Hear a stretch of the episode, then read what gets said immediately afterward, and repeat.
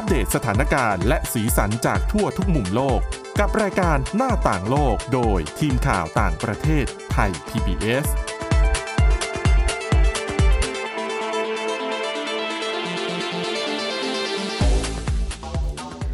สวัสดีค่ะ สวัสดีค่ะต้อนรับคุณผู้ฟังสู่หน้าต่างโลกนะคะ วันนี้อยู่กับดิฉันจีราชาตายเยมรัศมีกับคุณสวรักษ์จากวิวัฒนากุลค่ะเหมือนเดิม นะคะ เอ๊ะเห็นค้างกันไว้ ใช่ตอนที่แล้วตอนที่แล้วค่ะนะว่าใครสนใจจะไปทำงานที่ญี่ปุ่นอ่าตอนนี้เขาเปิดรับกันค่อนข้างเยอะเหมือนกันนะค่ะเทปที่แล้วเนี่ยเราบอกไปแล้วประมาณ 6 สาขาอาชีพ จากทั้งหมดนะคะ12 สาขาอาสชีองพนะคะอืมเดี๋ยววันนี้มาดูกันต่อนะว่าใครสนใจอันไหนอืมจะไปได้ไหม แต่เขาจำกัดอายุมิเนี่ย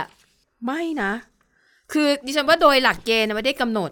อืมแต่ทีนี้ พอลงลึกลงไปในรายละเอียดว่าแต่ละบริษัทต้องการตำแหน่งไหนอายุอะไรเท่าไหร่เนี่ยค่ะก็ก็คงว่าไปอีกทีหนึ่งตามตำแหน่งงานนะคะ ทีนี้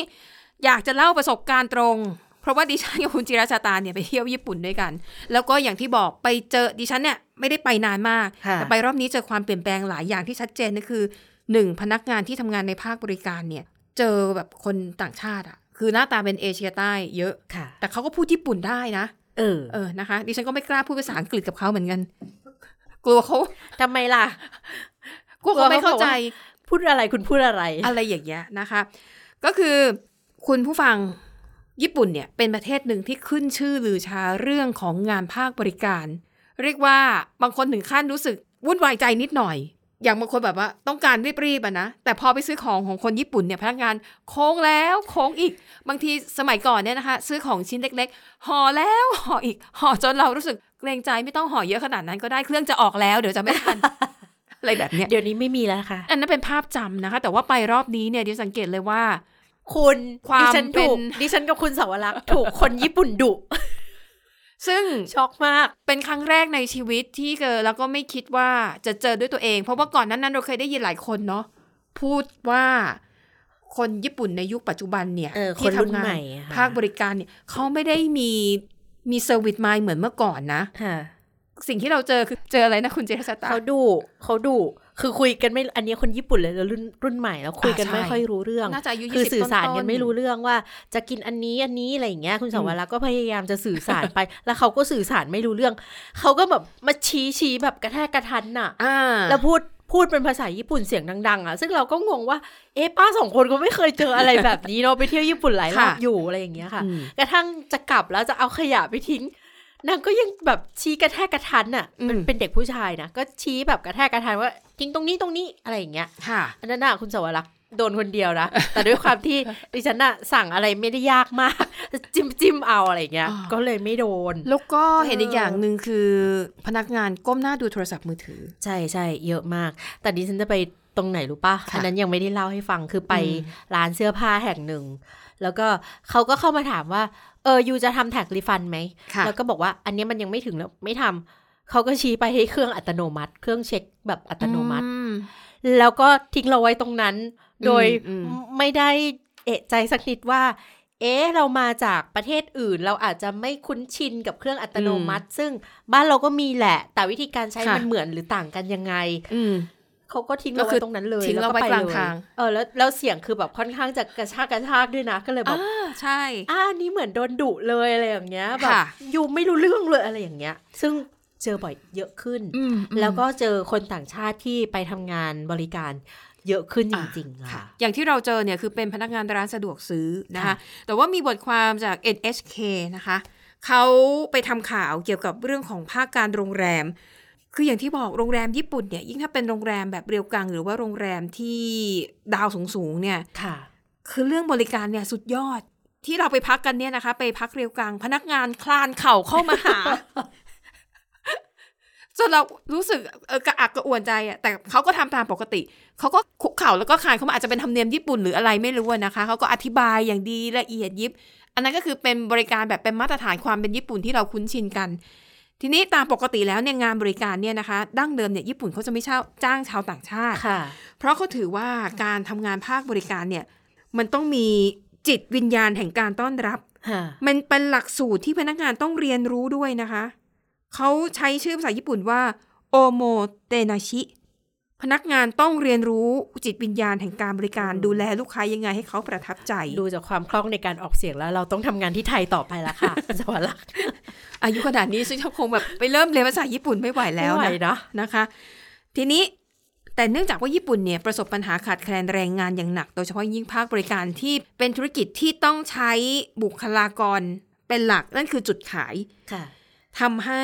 โรงแรมหลายแห่งเนี่ยนะคะ ก็ยอมปรับ นโยบายของตัวเอง แล้วก็เปิดรับชาวต่างชาติ เพราะว่าภาคการโรงแรมเนี่ยเป็นหนึ่งใน 12 ประเภทงานนะ ที่เขาเปิดรับให้ชาวต่างชาติเข้าไปทำนะคะ ปรากฏว่าก็มีหลาย ๆ โรงแรมยังไม่เปิดใจค่ะก็ยังไม่เชื่อว่าคนต่างชาติจะมาทำงานภาคบริการดีกว่าคนที่ญี่ปุ่นได้ยังไง แต่ปรากฏว่ามีเรียวกังชื่อดังแห่งหนึ่งนะคะ ที่อยู่ในประเทศญี่ปุ่น ปรากฏว่าเรียวกังแห่งนี้เนี่ยชื่อว่าคางายะค่ะ เขาเปิดรับแรงงานชาวต่างชาติ ซึ่ง NHK ก็ไปทำข่าวนะคะ แล้วก็ทางผู้จัดการของโรงแรมเนี่ยก็บอกว่าก็ยอมรับนะว่า ญี่ปุ่นเนี่ยประสบปัญหาขาดแคลนแรงงานหนักจริง ๆ เพราะว่าพอหลังจากการที่เกิดโควิด -19 เนี่ยโรงแรมหลายแห่งไปไม่ไหวก็ต้องปิดตัวนะคะ ทีนี้พอโควิด ผ่านพ้นไปแล้วสถานการณ์เริ่มดีขึ้น โรงแรมกลับมาเปิดให้บริการแต่ปรากฏว่าพนักงานไม่กลับมา คือหลายคนมองว่างานภาคบริการเป็นงานหนักหนักเหนื่อยเหนื่อยและเครียดและค่าตอบแทนอาจจะรู้สึกว่าไม่คุ้ม คือไม่กลับมาทำงานในอุตสาหกรรมนี้แล้ว แล้วก็บางคนก็มองว่ามันเป็นอุตสาหกรรมที่ไม่ได้มีความมั่นคง พอเกิดปัญหาขึ้นก็กลายเป็นธุรกิจแรก ๆ ที่จะต้องปิดตัว ดังนั้นเนี่ยโรงแรมแห่งนี้ก็เลยเปิดใจอารับชาวต่างชาติมา แล้วก็ปรากฏว่าทำงานได้ดี ไม่แพ้คนญี่ปุ่น บางคนนะคะลูกค้าบอกว่าสุภาพยิ่งกว่าคนญี่ปุ่นด้วยซ้ำอันนี้แหละค่ะก็เป็นตัวอย่างหนึ่งนะคะ ซึ่งทาง NHK เนี่ยก็พูดปิดท้ายว่าการที่โรงแรมชื่อดังขนาดนี้เนี่ยเปิดรับชาวต่างชาติให้เข้าไปทำงาน มันเป็นเหมือนกับเป็นการนำร่องอะ่ะเป็นเหมือนกับการสร้างความเชื่อมั่นให้กับโรงแรมอื่น ๆ ที่อาจจะตัดสินใจจ้างชาวต่างชาติ ให้เข้าไปทำงานได้ง่ายขึ้นนั่นเองนะคะ อะทีนี้กลับมาดูนะคะ อีก 6 ประเภทงานที่เล่าค้างไว้ว่ามีอะไรบ้างอะท้าความนิดนึงก่อนละกันเผื่อคุณผู้ฟังลืมไปแล้ว ก็คือตอนที่แล้วเนี่ยเราพูดถึงประเภทงาน เป็นโครงการที่เรียกว่า Specified Skill Worker หรือว่า SSW นะคะ ข้อกำหนดหลักๆก็คืออายุ 18 ปีขึ้นไป สุขภาพร่างกายแข็งแรง มีทักษะฝีมือที่จำเป็น มีความสามารถทางภาษาญี่ปุ่น พร้อมจะทำงานในฐานะที่เป็นแรงงานทักษะเฉพาะทางได้ทันที ไม่ต้องรับการฝึกอบรมเป็นพิเศษค่ะนะคะ แล้วก็อย่างที่บอกคือว่าการรับสมัครงานการสอบทุกกระบวนการขั้นตอนทำในเมืองไทยทั้งหมด เมื่อคุณผ่านการทดสอบแล้วคุณถึงจะไปขอวีซ่าเพื่อไปทำงานที่นั่นได้สำหรับ 6 ประเภทงานที่เล่าไปแล้วเมื่อตอนที่แล้วเนี่ยเท้าความนิดหนึ่งมีอะไรบ้าง ประเภทที่1นะคะ เป็นงานบริบาลก็คือ เป็นงานดูแลผู้ป่วยผู้สูงอายุ ป้อนข้าวป้อนน้ำค่ะอาบน้ำให้ดูแลทำความสะอาดร่างกายให้ งานที่2การจัดการทำความสะอาดอาคาร งานที่3งานผลิตชิ้นส่วนเครื่องจักรเครื่องมืออุตสาหกรรม งานไฟฟ้าอิเล็กทรอนิกส์ แล้วก็ข้อมูลด้านอุตสาหกรรม งานทีสี่ 4 ค่ะ อุตสาหกรรมก่อสร้าง งานที่ 5 การต่อเรือและอุตสาหกรรมเครื่องจักรกลเรือ งานที่ 6 งานซ่อมบำรุงรถยนต์อะทีนี้มาต่อกันอันดับที่ 7 อันดับที่ 7 นะคะ เป็นอุตสาหกรรมการบินค่ะ เช่น งานจัดการภาคพื้นดิน ขับรถขนกระเป๋า จัดการขนส่งสินค้าดูแลรักษาเครื่องบินซ่อมบำรุงเครื่องบินและอุปกรณ์เป็นต้น 9. งานภาคการเกษตรค่ะอะอันนี้คนไทยถนัด แล้วก็ยืนหนึ่งในหลายประเทศ อย่างอิสราเอลเนี่ยแรงงานไทยก็แบบเป็นเบอร์หนึ่งของที่นั่นเลยนะคะ ในภาคการเกษตรสำหรับงานเกษตรในญี่ปุ่นก็คือ งานปลูกพืชทำสวนทั่วไป เพราะปลูกจัดเก็บจัดส่งจำแนกผลผลิตทางการเกษตร รวมถึงงานปศุสัตว์ด้วยนะคะ เลี้ยงสัตว์ จัดเก็บขนส่งจำแนกผลิตภัณฑ์จากปศุสัตว์ อันดับที่ 10 ค่ะ เป็นการทำประมงและก็เพาะเลี้ยงสัตว์น้ำชื่อก็บอกตรงตัวอยู่แล้วนะคะ ก็จะเป็นการผลิตซ่อมแซมอุปกรณ์ทำประมง ใช้งานอุปกรณ์และเครื่องจักรทำประมงจัดสัตว์น้ำการเก็บเกี่ยวพืชที่ ปลูกในน้ำการดูแลความปลอดภัยและก็สุขอนามัย งานประเภทที่ 11 ค่ะ อุตสาหกรรมการผลิตอาหารและเครื่องดื่มอะอันนี้ก็ตรงตัวนะคะ ผลิตอาหารผลิตเครื่องดื่ม แปรรูป ดูแลความปลอดภัยสุขอนามัยของอาหารและเครื่องดื่ม อันนี้ไม่รวมสุรานะคะ พูดถึงอาหารทั่วๆไป และก็ประเภทสุดท้ายค่ะ งานอุตสาหกรรมการบริการอาหาร อันนี้หมายถึง ทำงานในร้านอาหารนั่นแหละ เสิร์ฟลูกค้า จัดการสต็อกในร้าน ล้างจานอาจจะทำอาหารบ้างอะไรบ้างนะคะ นี่ก็คือ 12 ประเภทงานที่เปิดรับแรงงานต่างชาติที่มีทักษะ ดังนั้นโครงการนี้เหมาะกับคนที่มีทักษะใน 12 สาขาวิชาชีพอืมที่พูดไปแล้วค่ะแต่ว่า คุณจะต้องไปฝึกภาษาญี่ปุ่นด้วยค่ะอันนี้มันเป็นข้อบังคับเลยคุณเลี่ยงไม่ได้ค่ะอ่านออกเขียนได้ แต่เขาก็คือเอาระดับหนึ่งคุณใช้ชีวิตได้ เวลาหัวหน้างงานสั่งหรือคุณต้องประสานงานกับคนอื่น คุณสื่อสารกับเขาเป็นภาษาญี่ปุ่นรู้เรื่อง เออ คือถึงจะพูดภาษาอังกฤษเก่งและคล่อง ค่ะ แล้วไปทำงานที่ใช้แต่ภาษาอังกฤษ แต่ว่าในชีวิตประจำวันถ้าเกิดคุณอยู่ญี่ปุ่น ยังไงคุณก็ต้องใช้ภาษาญี่ปุ่นเหมือนเมืองไทยเลยค่ะ ค่ะ ถึงคุณจะพูดอังกฤษเก่งอยู่ในองค์กรที่ใช้แต่ภาษาอังกฤษอ่าเป็นค่ะหลักอืมแต่เวลาออกมาใช้ชีวิตประจำวันน่ะ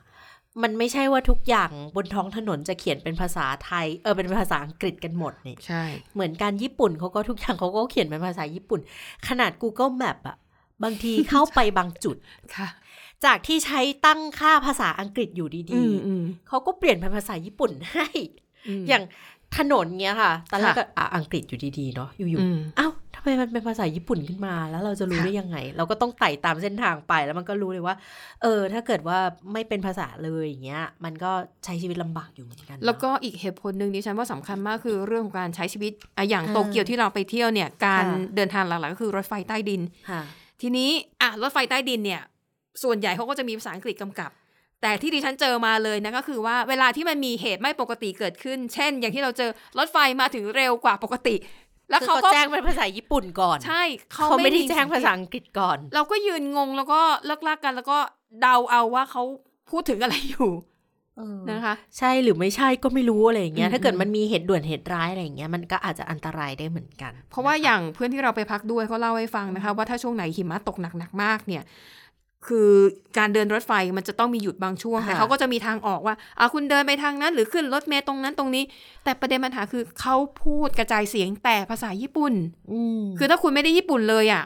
ก็งงไปสิก็ค้างอยู่ใช่บนรถไปสิก็ไม่รู้เรื่อง แล้วคุณก็อย่าหวังว่าคุณจะไปขอความช่วยเหลือจากคนอื่น เพราะว่าเขาอาจจะสื่อสารภาษาอังกฤษไม่ได้ คือเดี๋ยวนี้มันดีขึ้นก็จริงค่ะอืมแต่ว่าก็ไม่ได้ในระดับที่จะสามารถเอาตัวรอดได้ง่ายนัก ยกเว้นอืมว่าจะเป็นคนที่หูตาไวจริง ๆ อันเนี้ยก็น่าจะได้อยู่นะอะคะนะคะแต่แต่ทีนี้เนี่ยถ้าพูดถึงเรื่องงานในญี่ปุ่นไปแล้วใช่ไหมอืมอุตสาหกรรมใหญ่ที่สุดอย่างหนึ่งของญี่ปุ่นก็คือพวกการทำแอนิเมชันต่างๆค่ะนการ์ตูนแอนิเมะเขาเนี่ย ค่อนข้างจะเยอะมากเลยคุณผู้ชม แล้วระยะหลังๆเนี่ยอย่างที่บอกว่าเขาเริ่มขาดแคลนแรงงานกันเยอะ กระทั่งในอุตสาหกรรมที่มันใช้เทคโนโลยีต่างๆเนี้ยอืมเดี๋ยวนี้กระจายงานออกไปนอกประเทศเยอะมากนะค่ะดิฉันเนี่ยเป็นแฟนแอนิเมชันก็คือดูแอนิเมะญี่ปุ่นค่อนข้างเยอะแล้วเวลาดูอะบางทีก็ดูไหลๆไปจนถึงแบบช่วงที่มันเป็นเครดิตขึ้นน่ะอืมระยะหลังๆค่ะ ก็จะเริ่มเห็นแบบว่าไม่ได้มีแค่ภาษาญี่ปุ่นแล้วนะค่ะมีเป็นภาษาอังกฤษแล้วขึ้นชื่อคนที่ขึ้นเครดิตเนี่ยอืมมีชื่อคนเกาหลีก็มีเกาหลีเดี๋ยวนี้ก็มีสตูดิโอ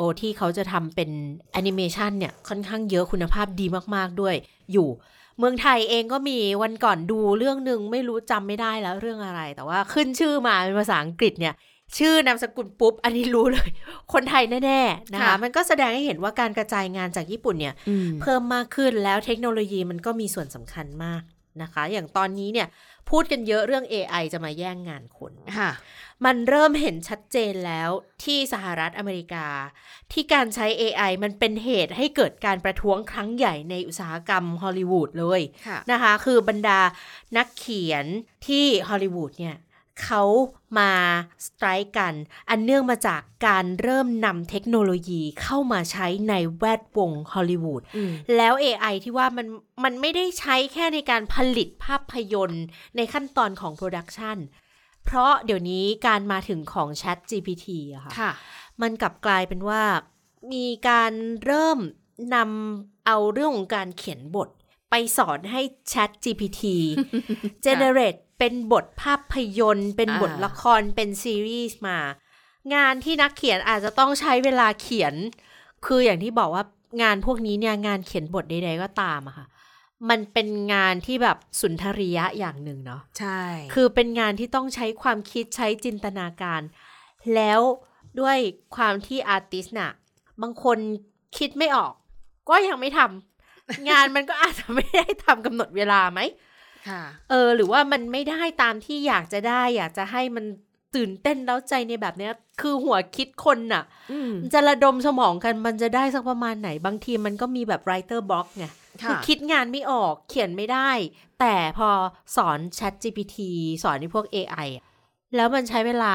generate บทออกมาเสี้ยววินาทีในปะเสี้ยววินาที ในเวลาสมมุติอะคนเขียนบทใช้เวลาเขียนบทเนี่ยสิบหน้าอะยกตัวอย่างสิบหน้าเขาต้องใช้เวลาแบบ ให้มันออกมาอย่างกลมกล่อมเลยนะ แบบสุดยอดบทเลยนะ อาจจะอาทิตย์สองอาทิตย์ อันนี้สมมุติเอาเพราะไม่รู้ว่ากระบวนการมันยังไง แต่มีเพื่อนเป็นคนเขียนบทค่ะซึ่งมันก็ค่อนข้างจะแบบมีเป็นประจำที่บอกให้ฟังว่าเออส่งงานช้าบางทีมันคิดไม่ออกไงหรือบางทีเขียนมาเยอะๆ แล้วก็ขี้เกียจบ้างอะไรบ้างอย่างเงี้ยอืมมันก็มีแล้วมันก็จะกระทบกับการทำงานของส่วนอื่น แต่ปรากฏว่า Chat GPT ค่ะทำงานที่อาจจะต้องใช้เวลา 2 อาทิตย์เนี่ย ออกมาได้ภายในเสี้ยววินาทีหรือว่าอืม1นาที แล้วเป็นบทที่สมบูรณ์มาก เป็นบทที่ผ่านการเรียนรู้มาแล้วว่าสตรัคเจอร์บทโครงสร้างบทแบบนี้แบบนี้แบบนี้คำพูดแบบนี้ค่ะหลีกเลี่ยงปัญหาทางศีลธรรมแบบนี้แบบนี้ค่ะ เออ นี่แหละ มันก็เลยกลายเป็นปัญหาว่า มันจะมาทำให้คนน่ะ ตกงานเยอะหรือเปล่า แล้วปัญหานี้กำลังถูกหยิบยกขึ้นมาในแวดวงบอลิวูดค่ะ อุตสาหกรรมภาพยนตร์ใหญ่อันดับต้นๆของโลกอีกเหมือนกันนะบอลิวูดของอินบอลเดียอ่าบอลิวูดอินเดีย ไม่ใช่ฮอลลีวูดฮอลลีวูดเนี่ยฮอลลีมีวูดปัญหาแล้วแล้วค่ะเกิดการ strike ไปแล้วเพื่ออมเรียกร้องให้วางแนวทางให้ชัดเจน ว่าคุณจะเอายังไง เพราะว่าภาพยนตร์ฮอลลีวูดมีหลายเรื่องนะคะ ที่ตอนเนี้ยมันเริ่มมีปัญหากับนักแสดงแล้วเหมือนกันบอกว่าอย่างเช่น Pirates of Caribbean อืมคุณจำได้ไหมว่ามันจะมีภาคหลังๆเนี่ย ที่มันจะย้อนอดีตแจ็คสเปโร่ค่ะตอนหนุ่มๆไปค่ะคือแทนที่นักแสดงที่หน้าตาใกล้เคียงกับจอห์นนี่เดฟในวัยหนุ่มอืมอาจจะได้บทนี้ไม่ค่ะเขาเลือกที่จะใช้ AI ในการสร้างหน้าตาของแจ็คสเปโร่ในวัยหนุ่ม โดยอ้างอิงพื้นฐานใบหน้าโถค่ะจากจอห์นนี่เดฟ มาค่ะแล้วก็เอามาทำแล้วก็ฉายในโรงภาพยนตร์ ก็กลายอืมเป็นการตัดโอกาสของนักแสดงที่หน้าตาเขาอาจจะคล้ายคลึงกันใช่ไหมอาจจะต่างกับพวกทำ CG ด้วยเอนะอใช่เออใช่มาใช้ AI เหมือนอีกเรื่องหนึงไง generate ขึ้นมาแทนอะเรื่อง Terminator อะอ่าใช่ที่ไปเอานักแสดงที่สมัยเมื่อ 10 20 ปีก่อนแล้วเด็กน่ารักหน้าตาใสมาก แล้วเขาก็เออเอาฉากนั้นน่ะมาใส่ แต่ทีนี้เขาใช้เทคนิค AI การตัดต่อเออไม่ได้เอาตัวจริงมาเล่น เนี่ยมันก็เป็นการตัดโอกาสอย่างหนึ่งเป็นการทำลายอาชีพของคนอีกหลาย ๆ คน แล้วถึงแม้ว่าหน้าตามนอาจจะไม่ได้แบบ คือมันอาจจะลอยๆอะอะมันใช่มันมันใช่ไม่เหมือนยังไม่สมจริงขนาดนั้น แต่ AI มันฉลาดมากไงค่ะ เราให้เขาเรียนรู้อะเดี๋ยวมันก็จะค่อยๆ พัฒนาตัวดีขึ้นขึ้นมาดีขึ้นดีขึ้นดีขึ้นอืมเรื่อยๆ ก็มีการหยิบยกขึ้นไปบอลิวูดเนี่ยค่ะ การจ้างงานในอุตสาหกรรมบอลิวูดเนี่ย แปดแสนกว่าตำแหน่งอืมก็เลยต้องหยิบยกขึ้นมาพูดเหมือนกันนะว่าค่ะเฮ้ยถ้าเกิดมีการเข้ามาของ AI เนี่ย มันจะไปกระทบกับอุตสาหกรรมแวดวงบอลิวูดมากน้อยแค่ไหนอะนะคะ คือตอนนี้ยังไม่ได้มีปัญหาอะไรนัก แต่เริ่มมีการทดลองใช้ AI อย่าง Chat GPT แล้วเหมือนกันค่ะกับทางหนึ่งในคนที่อยู่ในแวดวงอุตสาหกรรมนั้นนะคะ ในสมาคมของทางอินเดียด้วยเหมือนกันนะคะเขาก็มาให้ข้อมูลด้วยเหมือนกันแบบ director นะคะ เป็นผู้กำกับภาพยนตร์เขาก็แบบตกใจเลยอะอืมกับความเข้าใจของ AI อะที่มันสามารถแก้ไขปัญหาอะไรต่างๆ ได้อย่างเช่นเขาเอาสคริปต์เนี่ยให้ AI เรียนรู้อืม แล้วถาม AI ไปในช่วงเวลาไม่กี่วินาทีเองว่า เนี่ยมันมีคอน FLICT ในด้านของศิลธรรมในพล็อตของภาพยนตร์เรื่องเนี้ยอืมแค่ไหนอืมแล้วเจ้า Chat GPT มันก็เอาบทเข้าไปแล้วก็เรียนรู้ แล้วก็ทำสคริปต์ที่มันออกมาว่าตรงเนี้ยจะมีปัญหานะ คือเป็นบทบาทของเด็กชายคนหนึ่งโตขึ้นมาด้วยความเกลียดชังพ่อของเขา แล้วก็ปรับบทให้เลยโมโหกลายเป็นเออสร้างความสัมพันธ์ที่ มันพัฒนาต่อยอดมาจากบทภาพยนตร์เออเป็นน่าจะเป็นภาคแรกออกมาค่ะเพื่อแก้ไขปัญหาในจุดนี้ออกมาเนี่ย ซึ่งถ้าเกิดมันเอามาใช้งานจริงอะ่ะแน่นอนมันเกิดความโกลาหลในอุตสาหกรรมขึ้นแน่ๆนะ เพราะว่าอย่างที่บอกว่าเรียนรู้ได้เร็วมากเลยอะ่ะในเวลาแค่ไม่กี่นาที กับการที่สคริปต์ไรเตอร์ถ้าจะต้องแก้บทตรงเนี้ยอืมคนเขียนบทเขาอาจจะต้องใช้เวลาหลายสัปดาห์เลยในการทำอะนะคะ แล้วทีนี้เนี่ยเขาก็มีการพูดถึงเรื่องของการใช้เทคโนโลยี Deep Fake ของ AI ก็คือการสร้างภาพหน้าอย่างที่บอกไปเมื่อสักครู่นี่แหละว่า ไม่ได้มีตัวแสดงจริง ๆ แต่อ้างอิงเอาการเรียนรู้ผิวหน้า การแสดงออกทางหน้าตาของนักแสดงบางคนแล้วมาทำในเวอร์ชันที่มันหนุ่มขึ้นค่ะหรือแก่ลงก็ตามเนี่ย เทคโนโลยี Deepfake ตัวนี้เนี่ย มันก็เริ่มที่จะเกิดขึ้นแล้วเช่นเดียวกัน มีภาพยนตร์บางเรื่องที่ทดลองใช้เป็นฉากที่ AI สร้างขึ้นประมาณ 2-3 นาทีอืมก็มี ฉายในอินเดียแล้วเหมือนกัน ซึ่งเป็นการทดลองนะ แต่เขาก็ยอมรับบอกว่า คือตอนนี้เนี่ยความละเอียดเนี่ย มันก็ยังไม่ได้ถึงขั้น 4K ที่มันใช้กันอยู่ในปัจจุบันแล้วเวลาขยับปากมันจะไม่ตรงกับเอเสียองมันจะลอยอย่างที่บอกอืมว่าภาพมันจะลอย แต่มันเริ่มเกิดขึ้นแล้ว ตอนนี้เขาก็เลยบอกว่าเอออินเดียยังไม่มีการหยิบยกเอาเรื่องนี้มาพูดคุยกันอย่างจริงจังนะค่ะ แต่ก็น่าจะต้องเริ่มกันบ้างแล้วล่ะ ไม่งั้นมันจะมีปัญหา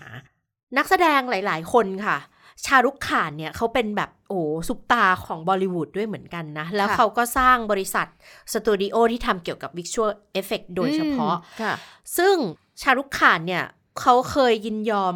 ให้ลองทำทดสอบระบบ AI ตั้งแต่ปี 2021 เมื่อไม่นานมานี้เอง เป็นคนแรก ๆ เลยค่ะ ที่เขาให้ทดลองโดยการให้หน้าของเขาเนี่ย ไปทำเป็นโฆษณาของบริษัท Cadbury เพื่อให้เจ้าของธุรกิจขนาดเล็กๆอะค่ะ ใช้เสียงใช้ภาพของตัวเขาอืม